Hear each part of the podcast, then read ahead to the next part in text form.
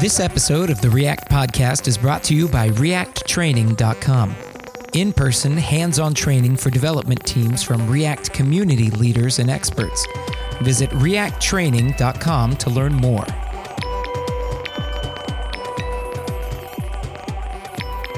Hello, everybody, and welcome back to another exciting episode of the React Podcast. I am your host, Michael Jackson, and today I have a very special guest with me, Mr. Ives van Hoorne. Hey, it's super cool to be here. Thanks for having me on the show. Yeah, no worries. Thank you so much for coming on to the show. So, people who are listening might know Yves from such uh, famous Twitter accounts as twitter.com slash CompuIves or or github.com slash CompuIves that's uh, that's kind of your your handle that uh, that he that he is known by online and uh, Ives is best known for creating something called Code Sandbox. So even if you don't know the person, you've definitely heard of, of this really cool product that he's built, uh, CodeSandbox.io, which is uh, essentially an online code editor uh, but it does a lot of really cool things in a, in a lot of kind of uh, cool novel ways. But anyway,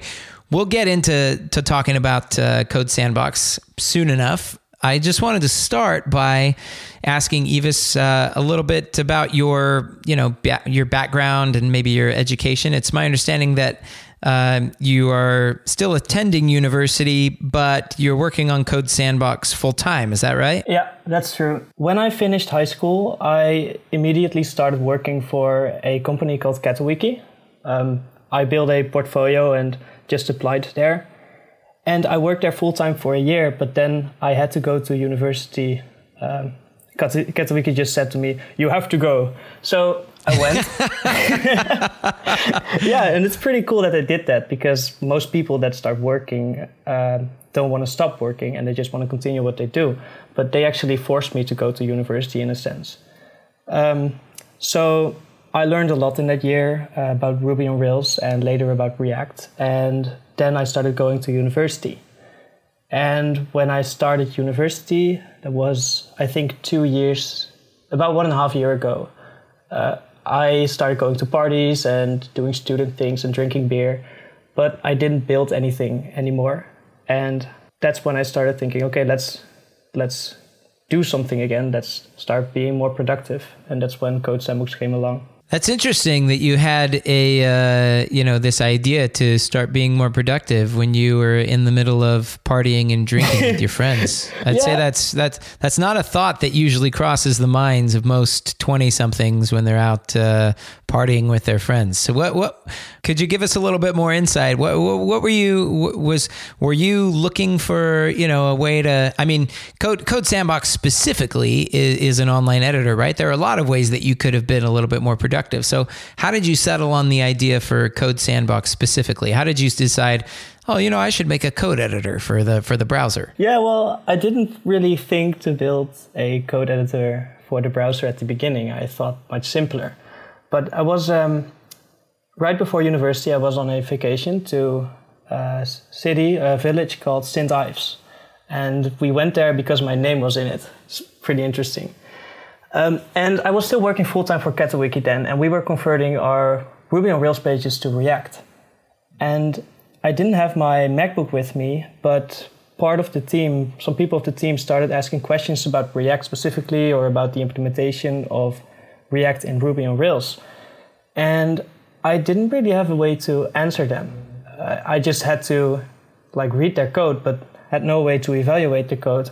And that's when I started thinking that it would be really cool to have like a simple online editor in the browser that has support for npm and multiple files so you can just get part of the application out there and that's when the idea came along but i never thought of building it i just thought of um, making it very simple, just a component builder for React at the beginning.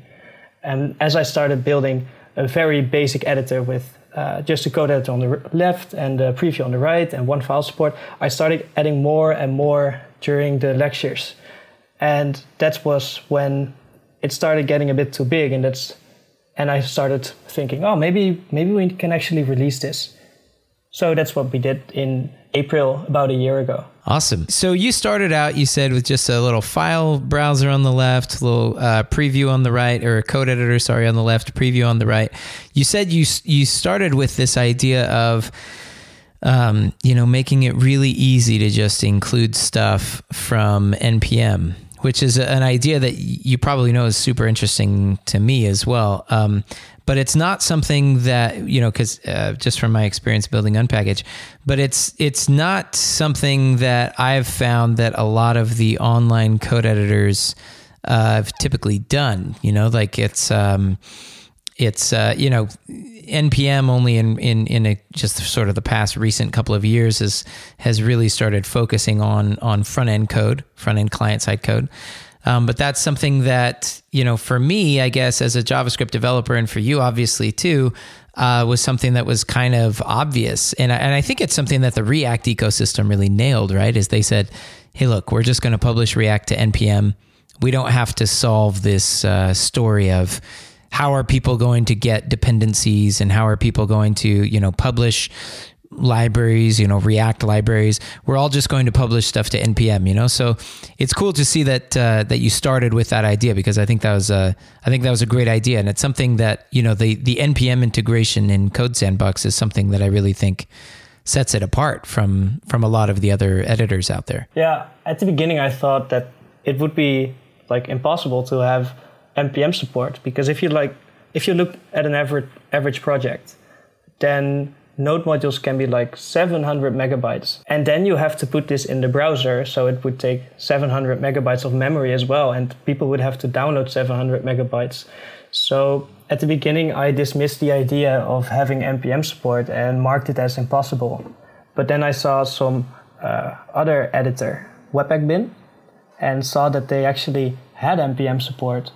And I started getting more interested in the idea of NPM support. So I started building a basic implementation. And it's actually possible. And now we have had four different implementations of npm support because it's pretty hard to build. But nowadays it's working. The the trick is that a node module like an npm library has like a lot of files, but they only use a small amount of the files. So at the beginning we just go through the files, the whole dependency graph, and only include the files that are actually used in the dependency. And then you can get like less size. I noticed that a couple of uh, a couple of months ago, it seems like maybe two or three months ago, you had a live screencast where you were actually building an in-browser npm client, I guess we could say, or or, or module loader. Could, yeah. uh, could you tell us a little bit about that? Because you said it's a difficult problem, but you sat down and, and you coded the whole thing in maybe i don't know what 30 or 45 minutes yeah that's pretty interesting like what i was building is what you could call like webpack but then in the browser it was super simple so the goal was that you could write code uh, with multiple files and that it would just execute the code so if you had for example five different files then give it to that bundler that's in the browser and then it would execute those five files it would check all require statements, it would transpile all code. And that part, when you figure it out, is actually pretty simple because mm-hmm. When you transpile code, you can you get require functions, and you would just stop the require functions and get the new code with that those require functions. So that part of the bundler was it's very basic and it's very simple to build. That's why I encourage everyone to try it because it's a lot of fun to build something like that. But when you have npm dependencies, then you suddenly inc- include like thousands of different new files. And bringing this to the browser in an efficient way was quite challenging. Interesting, because this is something that I've actually, and I think you and I have actually ha- kind of kind of hinted at this discussion at least a few times. It's something that I would like to actually build for unpkg and and I'm actually just curious from the perspective of uh, of unpkg is this something that so you know how do you make that efficient I guess loading uh, loading a bunch of files from from npm or, or what were what were some of the challenges that you found in uh, in getting that to work uh, properly what we have is kind of an algorithm it's not really an algorithm but we have some logic in uh, in a serverless function that determines which files gets added. So first it checks the main module, the entry point of the dependency, and then it parses the, all the require statements and it includes includes the files that are required by that file. And it does this recursively. So it includes all the files that are used by the main entry point. And after that, it does a second round. It checks for more files that could maybe be added. Since we have ES modules, there are like maybe multiple entry points. So we also check for those. And we have some extra logic that removes, for example, test files. We, te- we check the file name for if is this a test file or we remove UMD files because we bundle them ourselves. And it's not perfect. We don't it's not that we always get the perfect dependency graph, but when a file is missing in the browser, we actually download it dynamically from unpkg. Oh no way! Yeah, yeah, yeah. It's uh, we're using unpkg quite for a nice. lot of things, especially the meta feature. That one is very important because when we are missing a file, then we need uh, the meta feature is, by the way, something from unpkg where you get the list of directories and files that are inside a dependency. And we need this list to resolve. Um, for example, if you resolve a file from a dependency, then we need this list to actually know which file is being resolved because Node has a bit of an advanced system in resolving how files are resolved. The uh, that meta feature is super handy, and and in particular, figuring out all of the nuances and how Node resolves things, especially like based on the package JSON. Now there are like there's like main and there's module and there's JS next main yeah. and. Uh, there, there are a lot, a lot of things in there. So anyway, that's that's cool. So our work is overlapped in in some areas. That's really awesome. Um, all right, so I, I, I, you know, this is a React podcast. Gosh darn it! So well, let's talk about some. Let's talk about some React. I have a tendency to like talk about all this stuff that isn't actually React on this podcast. I need to, I need to figure out. Uh, ho- hopefully, it's still interesting to people who are who are still interested in React. So, um, so okay, so so Code Sandbox. So you've got this really cool way to uh, include npm modules. Uh, you're resolving them uh, sort of dynamically in the browser. Using unpkg to uh, fetch the files that are missing. Um, and uh, and so you know you've you've built this thing, and uh, from what I can see, it's going pretty well. It seems like you guys are getting quite a bit of traffic at Code Sandbox these days. Yeah, absolutely. It's uh, been crazy the past few months. In the past three months, we've had 25% growth in unique visitors each month, and right now we have about 480,000 uh, unique visitors each month. Oh wow, that's insane. Uh, wh- where are you hosting Code Sandbox? You said it's. It, did you say it's a serverless architecture? Are you hosting it? Are you hosted on AWS? Part of it, it, it is serverless. Like the npm functionality is all serverless, but we're now hosting everything on Google Cloud Platform in a Kubernetes cluster. Um, about two months ago, we were still on a $40 VPS somewhere in Amsterdam. But as our traffic grew, we decided to move to Kubernetes, and um, it has helped. It's just that we get a lot of API requests and requests for uh, static data, but we have a CDN. So the servers are not very strained because everything is executed in the browser. And so you can and you can cache a lot of that stuff pretty heavily. Oh yeah, we use heavy caches. Okay, so uh, so you made the jump to um, Kubernetes into Google Cloud. I remember there was you were on Twitter when you were doing that, and because I was saying, "Oh, I need to jump." So little little secret about unpkg is that the origin servers for unpkg are actually still running on Heroku. Ah, I know. um, I, am gonna fix that. I'm gonna change that um, very very soon. Um, so we're actually we're actually moving to Google Cloud Platform as well. But I mean, that's I guess that's how you launch and like get something out there, right? You launch, you get it out there, and then it's proven that, oh, it works. So we should probably, um, and in our case, we can cache so much stuff that like, or it doesn't really matter what our origin server is, is doing. So, but you you were describing an issue. I can't remember exactly what it was though. It it seemed like you were getting you were getting DDoSed a while oh, back. Yeah, yeah. Was the was the CDN able to help you with that? In the end, the CDN was able to help us. We're using Cloudflare. We were suddenly getting DDoS attacks on our API endpoints, and we weren't able to trace the DDoS attacks. And it was pretty crazy. It's like um, I think we got I'm not sure how many requests, but we got I think twenty thousand in a minute or something. I'm not sure if that's, uh, but we enabled rate limiting, and we also optimized the server because the server actually sent out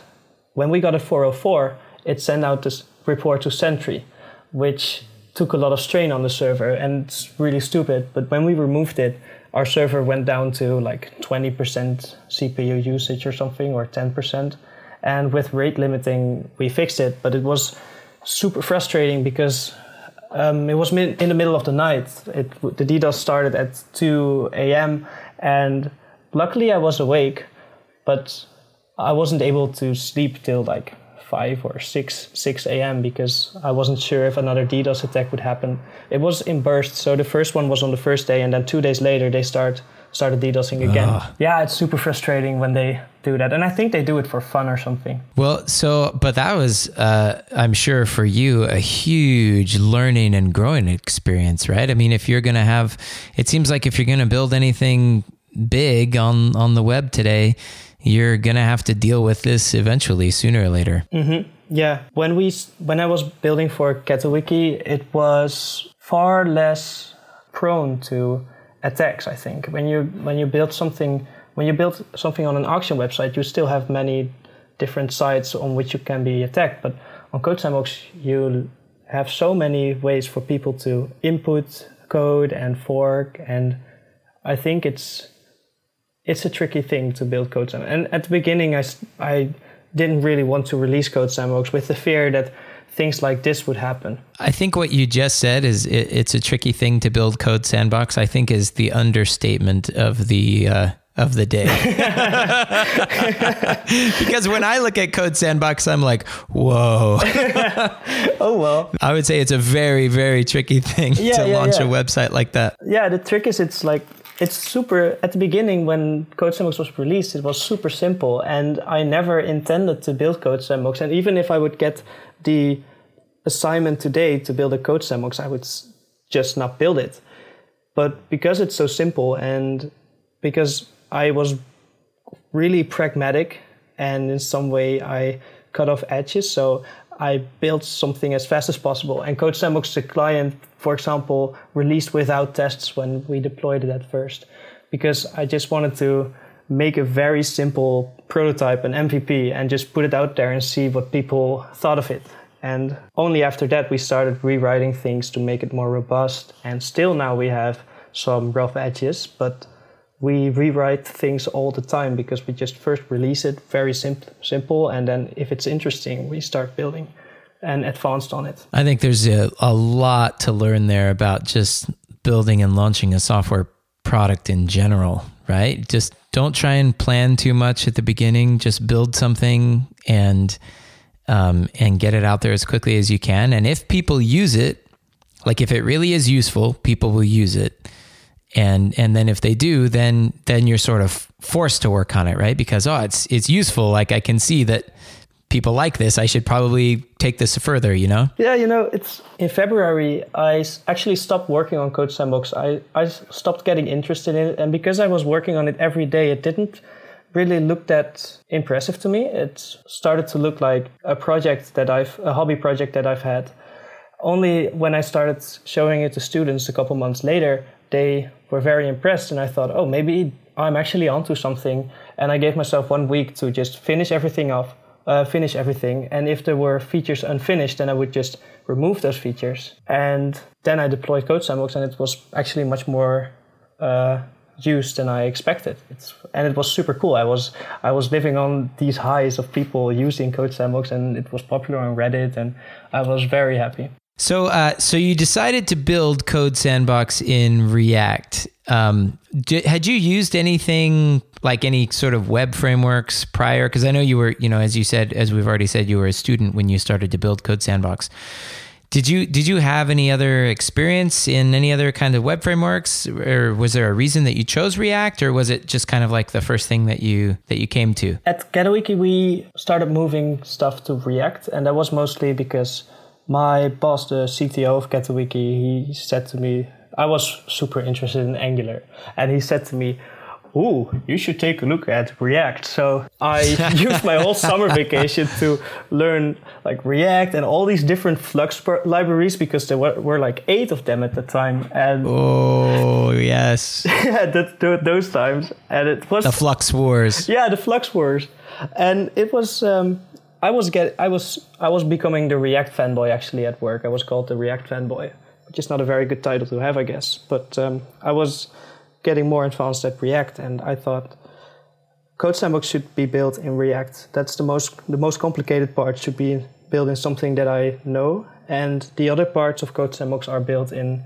languages that I didn't know at the time. It was kind of my learning project for me. Is a lot of the backend JavaScript is it Node or or something else? Yeah, that's interesting. The backend is in Elixir and Phoenix. So that was my Ooh. learning project part. I had to rewrite it three times because at the beginning I didn't get the concept of functional programming. So I started, I, I think I did a really bad job at the beginning with the server.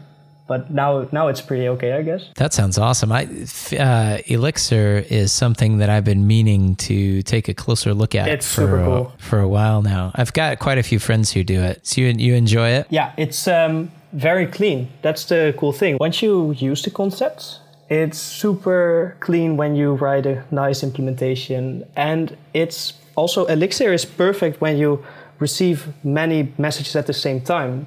It's, mm-hmm. for example, we have Code Sandbox uh, live feature, which is that you can do live coding at the same time and also see it live updating like Google Docs. And that one would be very straining for a lot of servers, but our Elixir server handles it very well. It can handle multiple live sessions with. We tested with with like 50 people at the same time, and it didn't really strain. So that's very cool. I, I, I need to look further into that. I need to look further into some Elixir stuff. That sounds really really cool. Um, so so let's talk a little bit about uh, you know is there anything that you kind of you know learned about React? I mean, because it's one thing to use React uh, you know, on a small project, but Code, Code Sandbox is a, a, fairly large project. Is there anything that you kind of uh, learned along the way that maybe you didn't anticipate? Something that surprised you? Um, something that you that you learned, or a, or a technique that you played with, and you thought, "Oh, wow, that's." you know that's i'm i'm so glad i built this in react because if i wasn't building it in react this feature you know, I would have had to do it differently. Is there anything like that that you could share with us? So when I built biggest part of the application, I had never used code splitting before. And oh. yeah, that's that's a big one. And we now make heavy use of it, like all the transpilers and uh, um, extra logic like Prettify is all code splitted away. But before that, I didn't really know it. And especially the interesting part is um, code splitting on routes that was something that we that I have never done before. And I always had the question: if you are building a big web application, some wouldn't it get too big when you get like the whole application at the beginning for the user? And then code splitting came along with uh, code splitting based on routes, and I learned a lot about that part of the React uh, ecosystem. And that was also React fit very well with the code splitting part that you could just load a component like it's a network request and then start rendering it and that's really cool. Yeah that was one of the biggest uh, things that we were thinking about when if with the design of react router 4 when we when we made the routes a component. It was like look code splitting a react router app is identical to code splitting any other react app because react router is just components. So if you can if you can code split other components, you know, an app built in regular components, then you can code split a React router out. Yeah, and that's really smart. Yeah, that was one thing that uh, I, will never forget when Dan Abramov showed up on the issue tracker and he's like, how can I code split? Or no, his was hot reloading. I forget who showed up and it was asking about code splitting, but it was kind of like, oh, code splitting. Uh, I'm not sure how to, I'm not sure how to do that. Well, cool. So, um, so let's talk a little bit maybe about the future. You know, I mean, Code Sandbox is taking off. It's it's obviously one of the most popular, um, you know, React apps out there that I think, and and the whole thing is open source, isn't it? Yeah, except for the server. The server is still closed source because we wanted to keep options open when we release Code Sandbox. Yeah, yeah. Well, and it's good too to uh, stop people from uh, trying to hack your server too. What's going on there? um, so, so okay, so so Code Sandbox, uh, the client is completely open source. Probably one of the largest, most popular, uh, you know, React products that's out there for the community. Uh, where is it going from here? I mean, it seems like the type of thing that could that could really have some legs if you wanted to, you know, turn it into a business. Right now, you offer everything completely free, right? Oh no, we have some we have some uh, premium part of Code Sandbox. It's called Code Sandbox Patron, and ah. if you become a Code Sandbox patron, which is uh, paying five dollars a month or more if you'd like in a kind of donation way, then you can create private sandboxes, and others cannot see private sandboxes of yours of, or unlisted ones and you can use the Code Sandbox Live feature. Uh, so you can have the Google Docs collaboration uh, using that. And you also get more static file hosting storage, and you can create more than 50 sandboxes. But we kind of, I'm still thinking of this because I think it would make more sense to let the companies pay for uh, Code Sandbox instead of the developers. So for the past few months, especially since we had Code Sandbox Live, there are a lot of companies that want to use Code Sandbox with organizations and with teams. And we're trying to find a way to move the model to letting companies pay that they can get a, uh, for example, a license. And then they can have, like, for example, eight people on the license. And then they get an organization, and people can, all the sandboxes of the organization are editable by all people in that organization and they get live editing automatically. I, th- I, think that i think that's incredibly smart. That would be really really popular. That one, one thing i've learned is uh, you know in sales is uh, if you can sell to a company you know it's it's going to be a little bit easier than than talking to an individual and saying hey you know we'd like you to pay for something. But lots of times companies they have budgets so like sure just throw it into the budget. Yeah. Um, it's something i've learned about sales in general is just like think about think about who uh, you know who who is like what what budget is this coming from you know who is the person who has to say yes or no based on on this sales proposition? And if if it's an individual it's it's going to be like very much an individual decision. But if it's a if it's a company or if it's like a group within a company and they've already got budget for it it's a lot easier. That's interesting. But anyway i think that's a i think that's a very smart model that you're uh, that you're considering there. And, and best of luck uh, best of luck with that. And it's also with the taxes we now have to do all the taxes for the people. And it's so much work taxes. Oh, jeez. Isn't there somewhere you can host it where you don't have to pay taxes? Maybe you could like go to. I know that in Washington, in the state of Washington, here in the United States, they don't pay income tax. Maybe you could just move everything there. Oh, interesting. no, I'm just kidding. There's no place. You, you, maybe I don't know. Maybe Antarctica they don't pay taxes. Maybe you could set up some servers. We there. can maybe move there. yeah, that's right. You've got to you've got to do all that like official business stuff. Right? you have to you have to make it official. Right. right. You're like I just wanted to write code and uh, what what taxes? Okay, fine. Yeah, actually, that's the thing. Now that Code Sandbox is so much more popular, there I'm getting so many different emails, not from people that are using Code Sandbox with questions, but also from companies that want to set up a meeting. And nowadays, I have oh. so ah. many meetings on a day that I sometimes it's a bit frustrating that I'm not able to code anymore. Yeah, that that's that's the struggle of I feel like in our inju- in our industry, like the the successful entrepreneur engineer, like sooner or later they don't have time to write code anymore, which is why they got into it for the in the first place. You know, I just saw I just saw a tweet from uh, one of my friends, Spike Brehm, who uh, is an, uh, engineer at Airbnb for a long time, and he said something like, "Yeah, you know, I, I, I'm." It was it was something similar. Like I don't really get to be in my editor very much anymore, which I was kind of like, oh yeah, I've, you know, I've felt that too in my in my company as well. Like a lot of a lot of the work that I do these days is like email and meetings and stuff, and but it always feels good to get back into the editor because it's like you have like a finite problem space and you've got your tools and it's like I'm just going to go to work and I'm going to solve this thing and there aren't so many like variables or unknowns or things out of your control, you know? Like you can either fix it or or you might need to learn something before you can fix it, but you can usually get there. You know what I'm saying? Exactly. Uh, it's not like this weird thing where, like, oh, I'm sending an email and maybe this person will like it and maybe they won't, and maybe this deal will go through, or maybe it won't, or I have to convince this other person of something. I don't know. It feels like it's more under your control when you're when you're writing code. Yeah, it's like throwing yourself at the code. That's so nice but you only get yeah. to do that if you have if you can block out four hours to code then you can get in the zone. Exactly exactly. My uh you know, you know what's funny about that? You say four hours. My i got my wife a watch yesterday for mother's day and it like beeps at her if she hasn't if she hasn't gotten up and walked around for like 35 minutes oh no. or 40 minutes.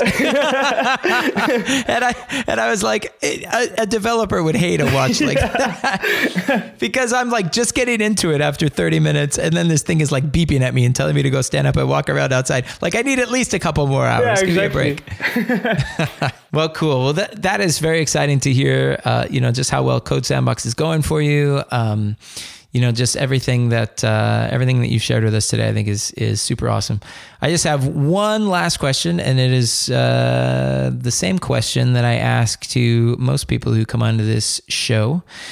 But if there is anybody or any library that you want to kind of give a shout out to, any person uh, in the ecosystem that you think maybe we should be having on this show, um, something that you think other people maybe don't know about, but it's really cool and you'd like to bring attention to it?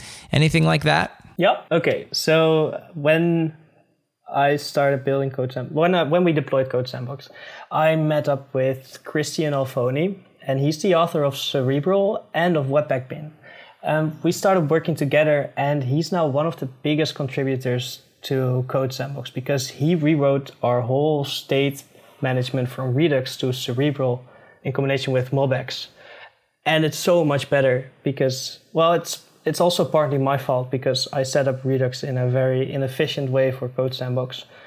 But we now have, when you, for example, have one property changing, only the components that use that property update. And it does that for free. There is no configuration at all.